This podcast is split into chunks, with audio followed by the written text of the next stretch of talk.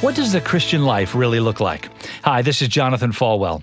What does it mean to live the Christian life? Well, I think all of us could come up with some words to answer this question, and probably they would all have some truth to it. But to truly know what it means to live the Christian life, we really need to ask the one who has all the answers. And of course, I'm talking about God Himself. And how do we ask Him? Well, through prayer, of course, but also through His Word, the Bible. Proverbs 1 tells us about His Word. It states their purpose is to teach people wisdom and discipline, to help them understand the insights of the wise. Their purpose is to teach people to live disciplined and successful lives, to help them do what is right and just and fair. So, obviously, spending time in God's Word is what gives us a glimpse into what it means to live the Christian life. That's why it's so important that we read God's Word. And I don't mean just occasionally, I mean daily, picking up His Word and seeing what God wants us to see. One on one with Pastor Jonathan. To learn more, visit falwell.com.